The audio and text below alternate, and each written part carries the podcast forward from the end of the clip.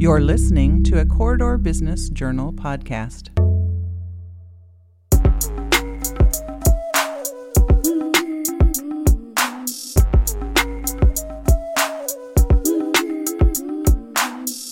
It's time for straight talk about diversity.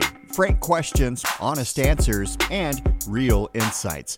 It's Diversity Straight Up with your co hosts, Sarika Bodka and Anthony Arrington. Diversity Straight Up is a Corridor Business Journal podcast brought to you by Collins Aerospace, the City of Cedar Rapids, and Alliant Energy. On today's episode, Jeff Disterhoft, CEO of Green State Credit Union.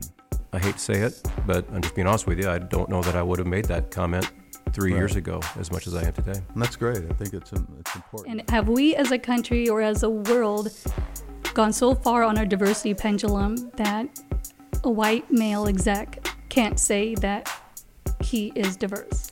Oh, that's, I think that's a fair point. Um, How would you use your, your privilege as a as a white male executive then to to help, as Sarika said, bring that pendulum back into focus so that that people in your position in 20 years from now won't feel that way. right. There are some things that I think, I hope that I do today within our work environment, but there are some things that I want to do tomorrow, so to speak. And so in our work environment, We'll be right back. At Collins Aerospace, we believe that fostering an inclusive environment makes our employees feel valued. It also helps our business succeed. By encouraging diverse viewpoints in the workplace, we're redefining futures. It's why we proudly support the Corridor Business Journal's diversity podcast, Diversity Straight Up.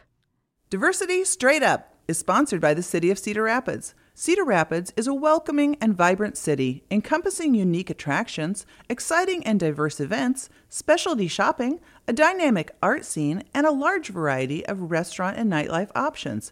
You'll find that Cedar Rapids offers one of the best places to live, work, and play in the Midwest. Welcome to the show, everyone. And before we get to our guest, we want to have a quick conversation. Politics and Iowa go hand in hand. We had our Iowa caucuses February. so, how do you have conversation about politics in the workplace? That is a difference that we all have. Me personally, um, you know, I, I'll I'll refrain from um, my political views, but having the conversation I think is in, important. Uh, I think um, has to be handled with tact and and, uh, and care. But I I think it's really an individual choice. I, I, I remember I always heard growing up, you know, that don't talk about politics, don't talk about I politics. I don't believe in that. I, I believe you have the conversation about politics. The question becomes, um, if we if we disagree, then how do I react to you? What do I think about you now that we've had this conversation and we disagree? And I'm personally, you know, I'm on my own journey of, of making sure that I respect everybody's opinion because it's a very uh, difficult time right now. But I, I'm a big believer. You should be able to have the conversation. Um, it should be an individual choice. So, I don't know. What do you think? I think that this is a slice of you if you believe in politics as part of your identity. And I think that there's always a way to be able to communicate. So it all comes down to how you communicate. If you can have the tact, diplomacy, civility, and respect at the end of the day, Right. you can agree to disagree. Right. Um, but I think that um, you need to have those conversations. Well, and I think the challenge today is we're in such a polarized environment that it's really difficult to have those conversations because if we have conversations about politics, is it going to uh, affect the way that you think of me as a human and now how you decide how to work with me in the office and how to communicate with me and what you should say to me and who's getting a promotion and those sorts of things and those all those are all they're sensitive topics and I It is, but I think you know we can go on and on about Yeah. this. But one last thing, just to tie it up, is that um, it's better to have conversations than to shut the conversations Agreed. off completely. So you have to have those crucial, courageous conversations. Agreed. The three C's. Yep. It's Well, tough. Welcome to Iowa, folks.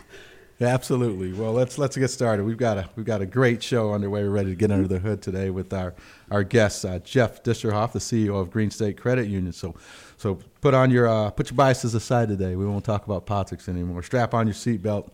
Let's take a ride with Sarah and Anthony and, and have this discussion about diversity. Well, I can't agree with putting our um, politics aside here, but Jeff, welcome to the show. We're so excited to have you. I'm grateful to be here. Thanks for the opportunity. Well, just for our listeners' benefit, I want to share a little bit about Jeff. Jeff hmm. Disterhoft has served in the position of CEO at Green State Credit Union since October of 99. He has received his Bachelor of Arts in 1990 from Buena Vista College in Storm Lake, Iowa. He is a certified public accountant and graduate of CUNA Management School from Athens, Georgia. Oh, that's where my in laws live. Yeah. He's also been designated a certified credit union executive. He earned his Master's of Business Administration from the University of Iowa Henry B. Tippie School of Management in 03.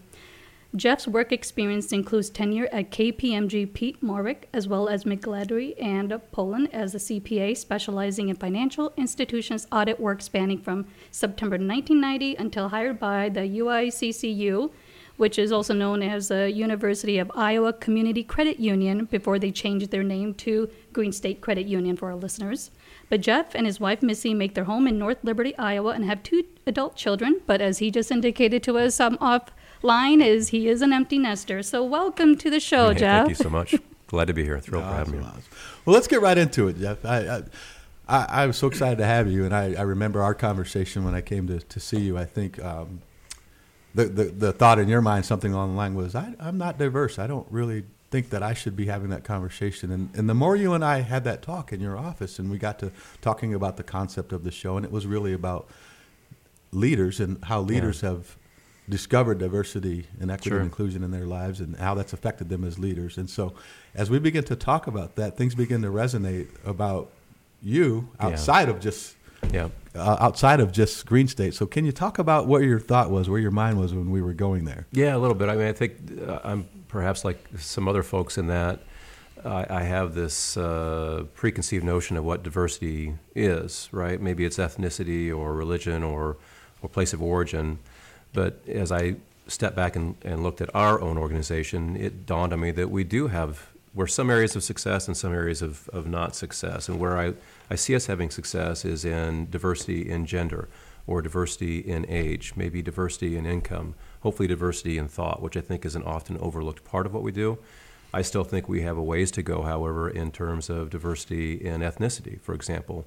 And here in Iowa, that's something you've got to be very proactive and deliberate about as opposed to reactive to. And so, at the same time, even sexual orientation, uh, an often discussed topic, especially more so in Iowa City uh, than other parts of the state. Um, those things resonate with me. And so, I, I do think, in some regards, we maybe weren't as far behind as I originally thought when I was approached for this podcast. Right, I still right. think we have many strides ahead of us, but there may be some areas where we're not as far behind as I originally thought. And so let's uh, to expand on that. I know when we were talking, you you, you brought stats out and you said this is, we're not good enough. So, from your perspective as a leader, then, what are you doing personally? What what can you do to help drive that, or what are you thinking about as you think about those numbers? And Sure. um, Well, there's some things that we've done, and there are some things that we still can do, right? And so, you know, I've I got a list here of things that we do within the organization, and my sense is they're not all that different than what you would see for a lot of entities in Eastern Iowa, right? Whether it's Multicultural Day, Diversity Panel, um, we uh, we had a group uh, study of a book called The Loudest Duck uh, in the past year, led by our Diversity Inclusion Committee. And so those are probably some of the things that you might find in a lot of organizations that are trying to embrace diversity. But at the same time, I still think there are so many more things that we, and quite frankly, I personally, should be doing going forward. While I feel great about our culture and our values, our values specifically call to the importance of diversity in the workplace, we as an organization and we, quite frankly, as a society, need to do a better job of making the business case for diversity. It's there. The business case is clearly out there for the importance of diversity. We're just not out there beating that drum as much as we should. And so that falls back on me as the leader of the organization to do a better job of getting that out in front of people. So I, I guess I want to ask uh, for our Yeah. listeners, what do you think that would look like? I don't even know, to be honest with you. Sarah Guardia, who's our board chair, has done a great job of, of stressing the importance of diversity, as has Fred Mims, who's on our board. Um, so I know the business case is out there. Uh, we, we just need to get it indoctrinated into what we do. We need to do a better job of sharing it. And so, quite frankly, that's as simple as me going back, digging out the research, and making sure that research is in front of all of our staff on a more regular basis. And quite frankly, I just, I just haven't done that as much as I should. So the data's out there. It's just not being shared enough. So do you think by sharing the data that is going to connect the heart? Oh, you know, for some people it, it, will, and some people it won't. You know, as you probably can attest to, there are some folks that are going to be motivated by the head, and some that are going to be motivated by the heart, right? Mm-hmm. And so, for those that are motivated by the heart, my my sense is they might already be early adopters in terms of uh, embracing diversity. It's the ones who might think of this through their head that probably need that. Uh, I won't say convincing, but that education, if you will. And I think that research can get there for us. So. So Jeff, the experience, I think that head and the heart, good questions, Sarika. I think as you think about that, um, a lot of um, things that come from the heart come from our upbringing or uh, come from experiences that we've had outside yeah. of the walls of our office. Yeah. Again, I, I, remember we were when we were having that conversation, we were talking about other underserved populations, and I think I mentioned to you that that the 55 year old white man is diverse as well. Yeah. Um, and it's important that you recognize that um, yeah. there's that color in the coloring box. We had that that yeah. conversation, but we were talking about other underserved populations, and we mentioned the LGBTQ community, and and I saw a light go off in your head, mm-hmm. and you mm-hmm. mentioned a, a, story.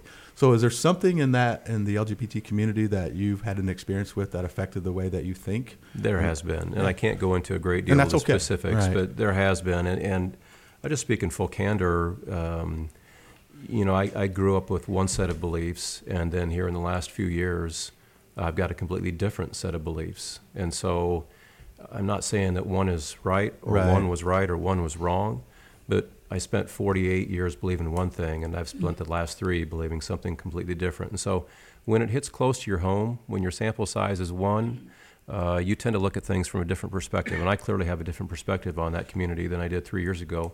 And I'm very proud of the perspective that I've got today. Very much more supportive and embracive of it. And so, yeah.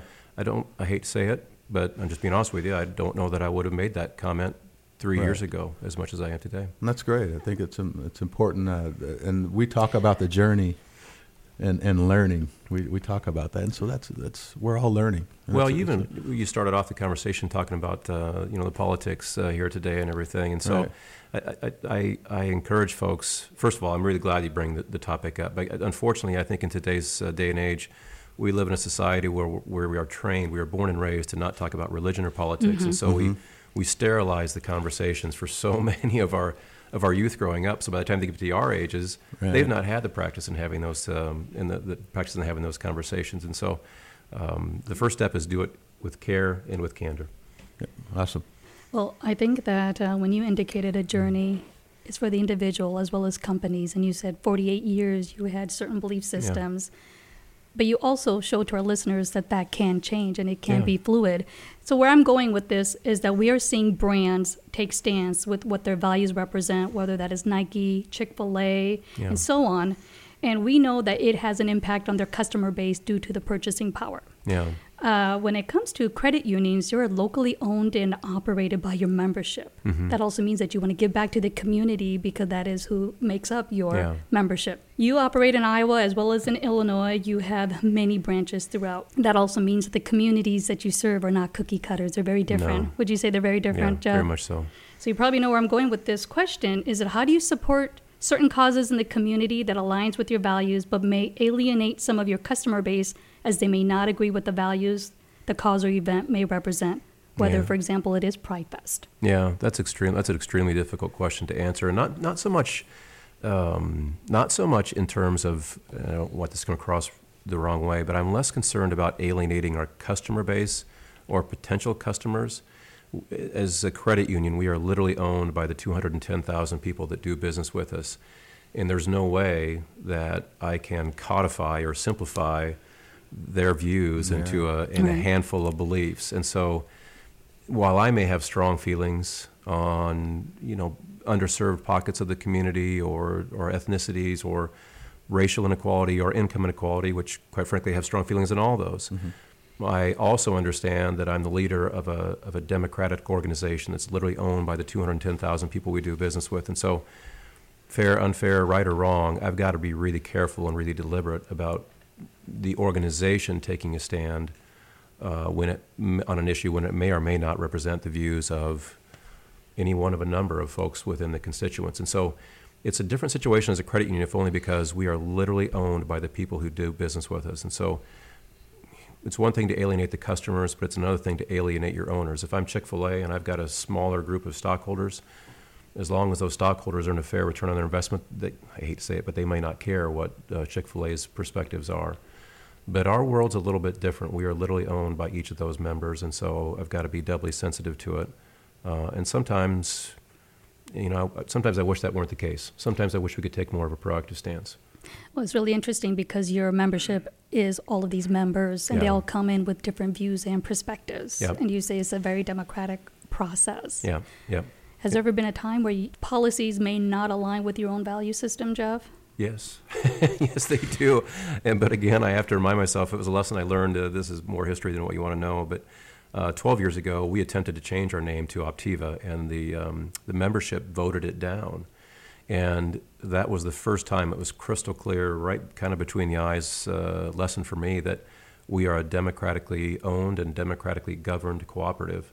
And so my views in that situation, I was in favor of the name change. We wouldn't have come forward without it.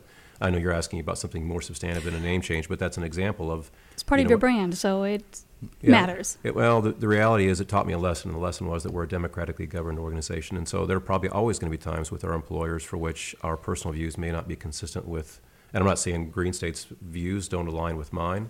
I just know that um, Green State may or may not be the best forum for me to express my personal views on, on racial inequality, income inequality, gun control, or a whole host of other, of other topics that are out there. So that's impingent upon me then to look for other forums, look for other venues for which I can take a stand, not as a representative of Green State per, per se, but just as Jeff Disterhoft. That may be difficult at times, I'm sure, just Yeah. because of your uh, role as being the CEO. Sure. As you have that hat off if you are in the community and wanting to Yep. go your own personal journey. Yep, Others may not have that perspective, still thinking of you and viewing you as the CEO. sure, understood. Here's a thought I have. So I was thinking about um, microaggressions, and I was thinking about water cooler conversations, what I like to call them. And and as I think about recruiting and retaining talent, um, it's as important to recruit as it is to retain talent. And s- a lot of times, talent leaves because they don't feel comfortable in an environment, culturally Yep. comfortable. Um, as a leader, how have you run across those situations in your organizations where you've um, heard or had a series of microaggressions happen to particular employees or particular um, friends? And ha- how have you handled that as a leader to, to nip that in the bud, so to speak? Yeah, I, I, I hate to say it, but or fortunate or unfortunate, I haven't been a part of or mm-hmm. seen many of those situations on, on a first-hand basis. Do they happen? I'm, I'm guessing they mm. probably do. We have 550 employees, but I am fortunate to be surrounded by folks that I think, by and large, truly emulate a, a respectful and a caring work environment. Now, that being said, I personally meet with every new employee that we hire. And so we hire once or twice a month. We'll bring in 20, 30 folks. And one of the values that we talk about in specific language therein is I, I make crystal clear I want them to bring 100% of them to the work environment. I was never a fan of, of people trying to delineate or separate between their, their home life, their home person, and their work person, right? And so I want you to bring your diversity, and whatever that means in terms of your religious beliefs, whatever it means to the work environment, bring 100% of that to work environment. Because I, selfishly, I think people are more inclined to give 100% to the work if they feel like they are 100% at work. Uh, And I don't I want people to feel comfortable at work and I want to embrace those different ideas. And so instead of shying away from the differences, how can we figure out ways to embrace those differences and make them into the work environment? So we we do talk about that very explicitly with every new employee we have. So Does that mean that you also have a culture where people are able to um, disagree?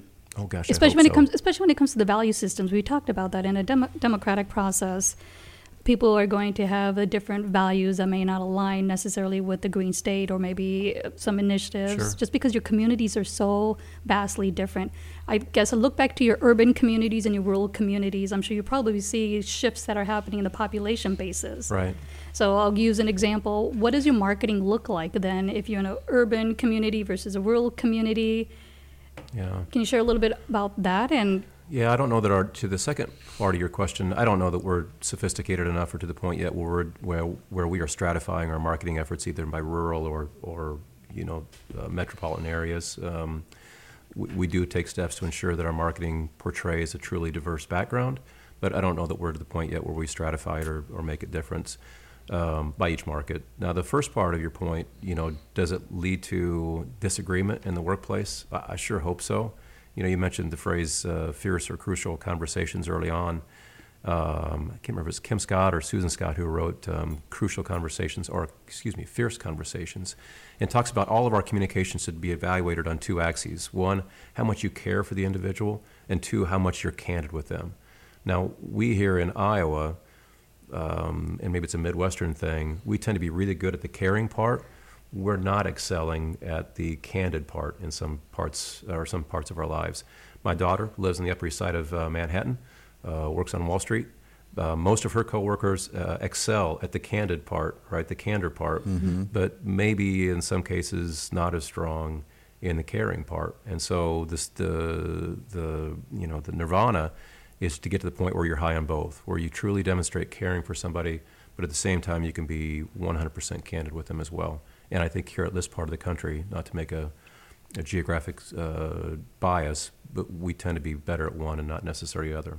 So I do hope there's some disagreement going on. Talk to me about um, what Jeff does um, to ensure that he's uh, continuing to be culturally educated, aware um, when it comes to diversity, equity, inclusion, and engagement. Are there any books you read, any practices, any things that you do personally that, that helps you? And maybe it's I'm going to make a conscious effort every day when I come to work. I'm going to do X, or Yeah, I don't. Yeah. I don't know if there's anything deliberately that I've done in terms of you know books I read. I do try to read a ton, but I've I must confess I haven't done a, a ton of specific reading on diversity. But one thing I've always had a passion for, and it started uh, in college. I had a specific uh, instance that uh, that brought it on. But I love to travel, and I've instilled that love with our family as well and our kids. And so, uh, when you travel, not just in the states but worldwide, you're going to get immersed in a whole variety of, of ethnicity, religious beliefs, all kinds of diversity. And so, uh, for me, I spent a month in Europe when I was in college, and I learned for a small town kid from eastern Iowa that there are a lot of different ways to do things and still end up in the same place. And so, it was a real kind of life changing moment for me, again, as a small town kid from eastern Iowa, that we can all want to get to some place, but we can all take different paths to get there. And I think in some kind of odd way, that was the beginning of my path for diversity. Alliant Energy is a place where I can create the future, where my skills, creativity, and new ideas make a better tomorrow. I help deliver the energy powering moments that matter to you. It's where we care about the environment and our neighbors, a place where my talents and skills grow. My job isn't a job, it's my passion, my place, my purpose, because I am energy. See how you can put your energy to work at alliantenergy.com/careers. Your international travels, did you indicated it opened up your world perspectives, Yeah. but yet you keep on telling Anthony and I that you don't feel you're diverse. Well, I just I, I, I feel I feel like we are diverse-ish. How about that? But I also I I, I don't want I, I will be the last one to take any credit for our efforts either as an organization or me individually for our our efforts in diversity because I still think we just have so many areas for improvement. And so I'm reticent to to sit here and say, "Boy, we got it all figured out," because the reality is we don't. True. There are so many things that we could do, and so I just that's where I'm that's where I'm hesitant. That's where you're hesitant. Okay. We've had this conversation with even with the media. Anthony and I have had about the diversity pendulum. I feel that it's swung so far to one extreme that we can't say that each and every one of us is diverse. Right. I'm so glad that you're here as a guest because I feel that each and every one of us is diverse. But I feel that you're hesitant in accepting that you're diverse. And have we as a country or as a world gone so far on our diversity pendulum that a white male exec can't say that he is diverse? Oh, I, I think that's a fair point. Um, And that breaks my heart. Yeah. it, it really does. I mean, because I think about crayon in the crayon box and all the colors, and especially white is also equally important. yeah, no, I, I appreciate that sentiment. I just, like I said, I don't know if I could say it any better. I just feel like we as an organization, we as a community, we as a society still have so much room to improve. And so until we get there, and, and I don't know if we get there in my lifetime, your lifetime, our lifetime, but until we get there, I'm hesitant to, to give me or anybody else a ton of credit for it. Yeah, I think I know where you're going. What I think I hear you saying is, and I think this is an important topic, is that as a as a middle aged white man, you you un, you understand when it comes to di- diversity and equity, inclusion, engagement, particularly in America, um, we know that minorities and women are are historically the most persecuted Mm-hmm. Groups of individuals, Yeah. relatively speaking, when it comes to race and ethnicity. And so, what I think I hear you saying, and I don't want to put words in your mouth, is that you understand that as a white male you're diverse, but you also understand that you have far more privilege Oh my gosh, without question. as a.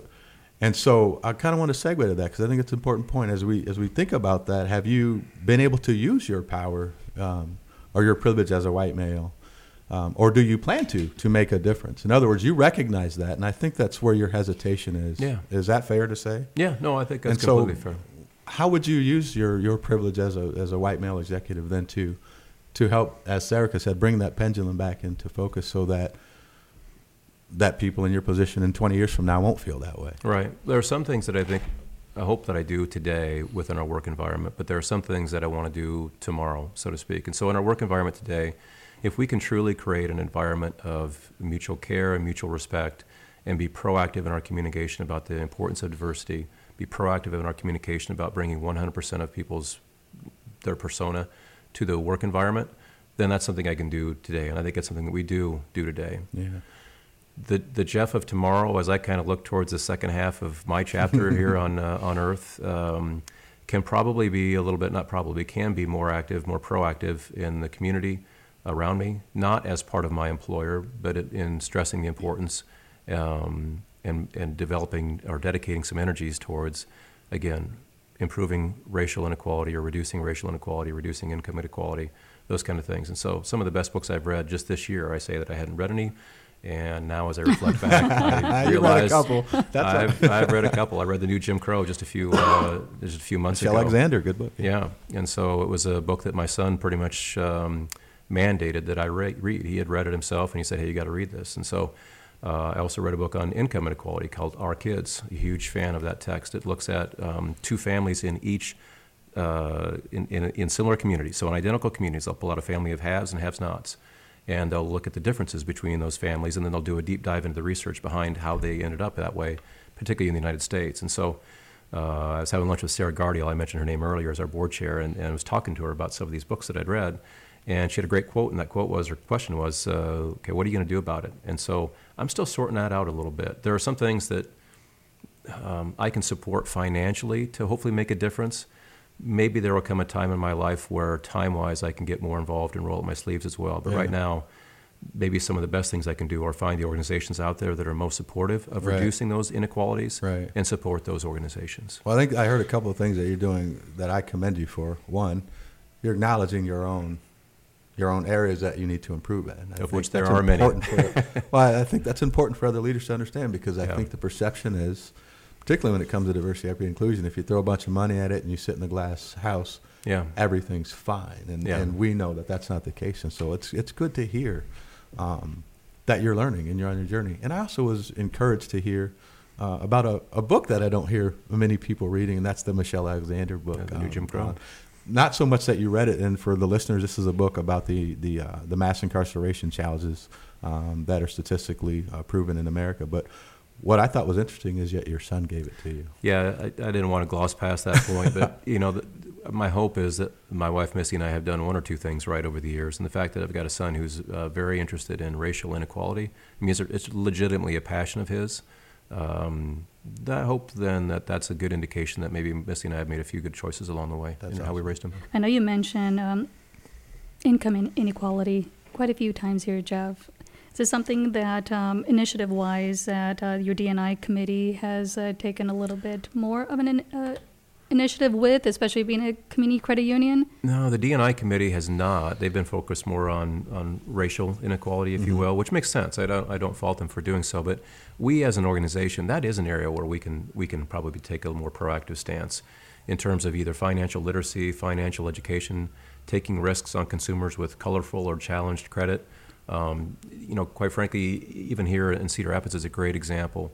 Uh, the immigration, uh, the, in, the influx of folks into this community uh, with English as a second language is uh, a fantastic opportunity, not only for us to grow our business, but more importantly, to improve the financial literacy of these folks. They're, they're, they're holding down a job while they're trying to learn our language, trying to get everything else sorted out. And I do think we can be, we as a credit union can be a tremendous resource for them as we go forward. In fact, um, we're just putting the finishing touches on our current strategic plan, and one of the key initiatives in there is to, to be a little bit more comprehensive and a little bit more proactive versus reactive in our approach towards um, consumers with English as a second language.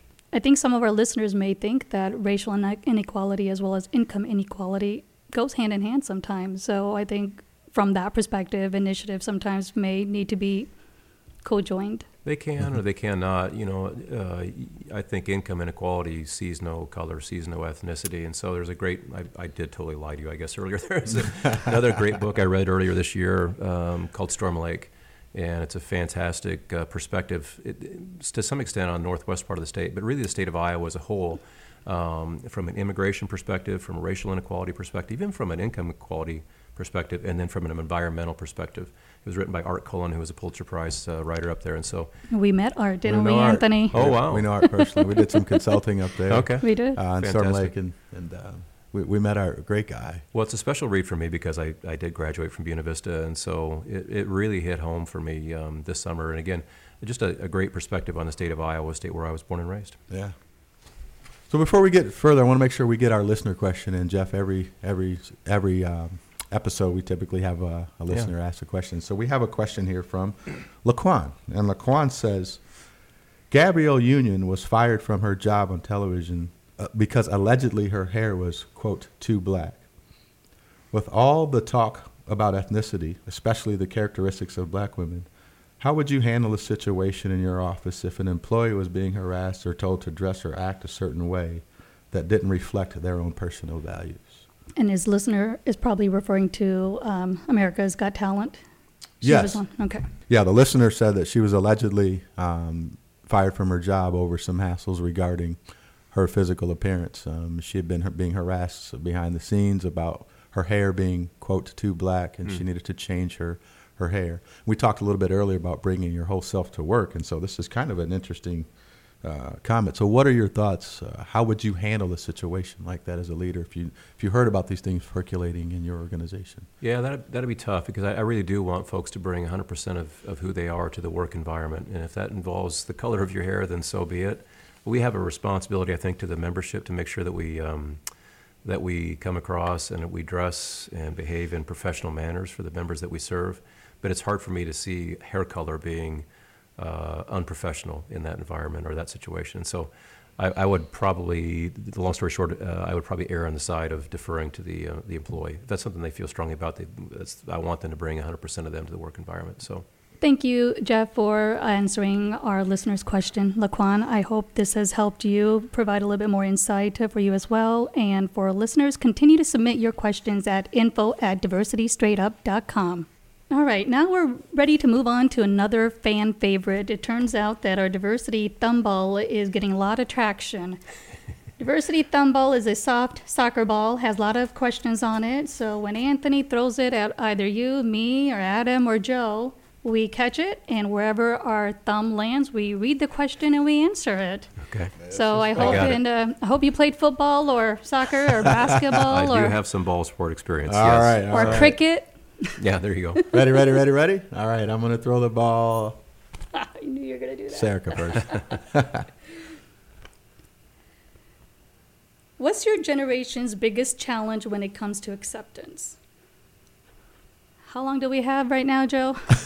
I'm sure glad you got that one. Oh gosh, Jeff. Politics is probably one. I can't say it's the biggest challenge, but I know it's one of the biggest challenge when it comes to acceptance for our generation. It's not a cop out, but I think that's what we're seeing a lot of right now. So I'm going to go with politics. I think you're right. Not a bad answer. Wow. Balls being thrown. So is it left thumb, right thumb? Does it matter? Um... Doesn't matter. All right. Uh, your best experience with a person of a different race, ethnicity. Um, I'm going to go back in time to when I was growing up in small town Marengo. Grew up in small town Iowa, grew up with a graduating class of 52 kids. And small town Iowa back then, there was not really any racial diversity. But as fate would have it, my best friend, one of my best friends in elementary, if not my best friend, was a guy named Van Hardy. And Van was from Vietnam um, and was the only um, black or African American in town. And so he and I ended up being best friends because of our love of the sport of basketball. And so played that together. And so I couldn't, I couldn't pinpoint it to the thumbball question of one singular best uh, experience that I had, but Van was really my closest friend for, for many years growing up and probably uh, set the wheels in motion for me to embrace diversity at an early age when nobody else really was maybe even think about it. I didn't think about it either because my best friend was, you know, was Van. Mm-hmm. So it worked out great in that regard. Well, that's really great a story. I was hoping you would say your best experience is here Yeah, right, right here, now right with now. Anthony and See, I. we missed the boat on that. All right, so I'll just I'm not, I'm, I'll, I'll avoid any damage All to right, the all right. here and just hand it to you. I'll You flip it spin around. a I'll flip it around. Let's see here. Well, I can't ask that. You just got asked that question. I got to try another one. Uh, how do you respond to jokes that are demeaning and derogatory? Hmm. I think we just talked about that, that water cooler situation. And I, I am, um, there used to be a time when I wouldn't respond, but I'm pretty, pretty sure footed today. I Yeah. respond immediately. Yeah, Um, if I've got to pull somebody aside, I'll do it, but I do respond immediately. yeah, Um, I think that's important, and I, I it's I don't want to expand on it, but I think about so many times growing up when I've had um, some of my uh, Caucasian friends tell these jokes, and I let it slide Mhm. and think it was a big deal, and uh, I don't do that anymore. yeah. That's good. It is difficult in those situations, especially if they are, um, you know, comments that I feel may be offensive to my particular ethnicity, um, and that becomes a challenge. And so I think what I try to do um, is if I can address its tone of voice, right, tone, text, and context. If I can address it immediately with a, with a fair tone, I'll do that. Are there occasions when I've gotten uh, upset about things I've heard? Absolutely. Um, however, it's important that you address it, and I don't think you leave it. So there's been situations where I've addressed it immediately, addressed it with anger and tone. So other situations where I pull somebody to the side, um, but but you got to address it. Good stuff. That's great stuff. That's our thumb ball. I like it. Well, Jeff, is there anything you would like to share that we have not covered? Yeah, there'd be a few maybe best practices I just uh, maybe share with our listeners out there, and some of it we've already talked about. But just to kind of recap, one, I think here in this part of the country, this part of the state, we've got to be deliberate as leaders and as organizations in our diversity efforts. You can't you can't react to it. If you want to be successful at it, I think you got to be proactive with it. Two, and I think we've talked about this a little bit. Actually, I'm not sure we've talked about this. So many times, we- I think we talk about diversity in terms of ethnicity or or beliefs or sexual orientation or age or income sometimes I think we get lost or we forget about uh, diversity in thought. The whole premise behind the importance of diversity is, is, to get that variety of thought in the hope that if someone has a, a different ethnicity or a different religious beliefs or different uh, sexual orientation, that they'll have differences of thought. But that's not a guarantee. And so I don't want to lose sight, or I don't want us to lose sight on the importance of diversity of thought. And sometimes I do think that gets lost in the equation. There are all kinds of Glad personality tests out there to ensure that you have that. I know even at our own senior team level, of which half are women, it's important for us to have diversity of thought, not just in terms of, again, age, income diversity, or all those kind of things. So, So, how do you assure that happens in your workplace within your own culture, Jeff? yeah, we use a, we do use, we're pretty aggressively use or, are using a personality assessment tool that kind of maps out everyone's personalities on four different um, areas, whether they're dominance, introversion, extroversion, patience, or formality. And so it's perhaps overly simplistic, but it's at least a start to make sure that we as a department, we as an organization, we as individuals are making sure we surround ourselves and get input from others who have different ways of thinking than we do. And so I think there are tools out there to kind of to help us do it. Uh, The other comment I was going to make or, uh, was that we got to make sure we continue to lean on our subject matter experts. I don't uh, pretend to be the expert, resident expert in diversity, and so we've got to lean on the people who, who are, who've been there, who are doing it, who are walking and talking it in their communities as well. And so I don't want to be the one to necessarily always figure out how to best serve people of the different beliefs because I just I don't have the same belief set. I want to make sure I understand them, but they're going to be the resident experts, the experts, the subject matter experts, if you will, and how we can best be represented in, in their their respective areas. The um, the fourth one I think we talked about was just making sure that as an organization we have that inclusion in your culture and our values, and um, it's part of the DNA, I guess, of the fabric of, of what you do. And then the final one I'd say, and then this podcast is part of that, is just making sure that we as a region continue to be proactive in sharing ideas. My sense is that there are a lot of organizations out there who are making efforts to improve or enhance their diversity. And so, what things could or should we be doing as a community to make sure that the best practices are being shared out there with others so that we can all learn from it? Because I think we're all trying to accomplish the same thing. Yeah. So, what do we do? How can we do to make this better? Yeah, well, those are really great uh, feedback that you're providing. I do want to go back and hit on the one that you talked about um, tapping into your resident expert when it comes to Yeah. DNI. This is something that I hope and I wish that each and every one of, one of us realizes that we are diverse and that we have areas of expertise to bring to the table. Right. Uh, but I also want to ask that uh, if you have a resident DNI expert, where are they? Are they sitting at your table? Are they part of your executive team? And I want to ask that because I look around the composition of corporate America and I'm not exactly seeing that. If this position is that vital, then they should be right there as part of the leadership team. Sure. Yeah. No, I don't disagree with that, and, and that's where I think we are guilty as charged in terms of least ethnicity uh, diversity or ethnic diversity on our senior team. Well, I think we do outstanding in terms of gender diversity, but I don't, and, and that isn't always the case in corporate America. And so I don't want to rush past that. But in terms of ethnic diversity, at least at the senior team level within the organization, we can still get better at. it. There's no way around it and stuff. So Yeah, well, I, and I think to add to that, and again, we want to make sure, I want to make sure for our listeners, we're not here to throw your organization under the bus. So this isn't, Yeah. um, but we appreciate your candor because I think what you're experiencing is, is not uncommon about, about Yeah. amongst most in- organizations. They just don't say it. Yeah. Um, And but I think what Sarika was getting to is that what we see oftentimes is somebody that's been put in the position to handle diversity and inclusion within an organization. Right. They're often not at the, the leadership table Yeah. and and uh, usually it's an HR person, or usually it's a it's a secondary thought.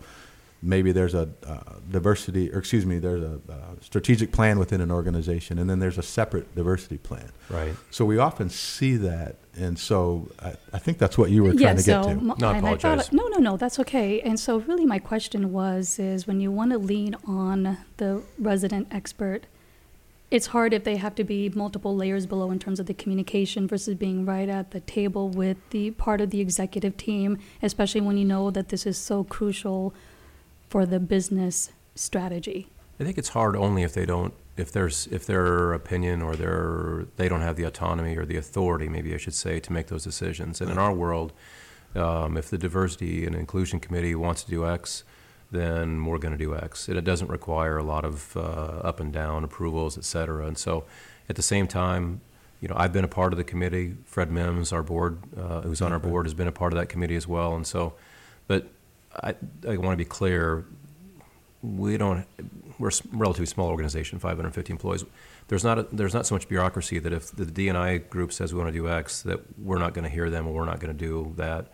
By and large they're going to call the shots because they're the resident experts in that area. Now again it's got to be within region from a, within reason from a budgetary perspective. Uh, we don't have limitless resources but they are going to be far more attuned to what things we could and should be doing to um, to improve our efforts going forward Jeff, I can see why Anthony was so excited to have you here on our show. We are very excited to be able to learn more about uh, what you're doing and what the Green State Community Credit Union is doing as well. And um, I want to thank you again for your transparency. thank you for having me Thank you for your time and, and um, the conversation we had in your office certainly segued here, and I appreciate it. yeah great Appreciate stuff it. again Absolutely. thanks for having me Thank you to our listeners, as we wouldn't be here without your support. Help us grow our subscriber base by sharing our show with others. Love this episode of Diversity Straight Up? Then head over to the most popular podcast audio platforms to describe, rate, and review us. And check out our other episodes while you're there. Catch us on our next episode of Diversity Straight Up, which drops monthly. We'd love to hear from you. Hit us up and send your questions, comments, and suggestions to info at diversitystraightup.com. CBJ's Diversity Straight Up is brought to you by Collins Aerospace, City of Cedar Rapids, and Alliant Energy. It was produced by Joe Coffee of Coffee Grande Studios. Remember, wherever you live, work, and play, our backyards are increasingly global. It's not enough to simply be a leader. Be a global leader by leveraging diversity with equity, inclusion, and engagement. And share your journey.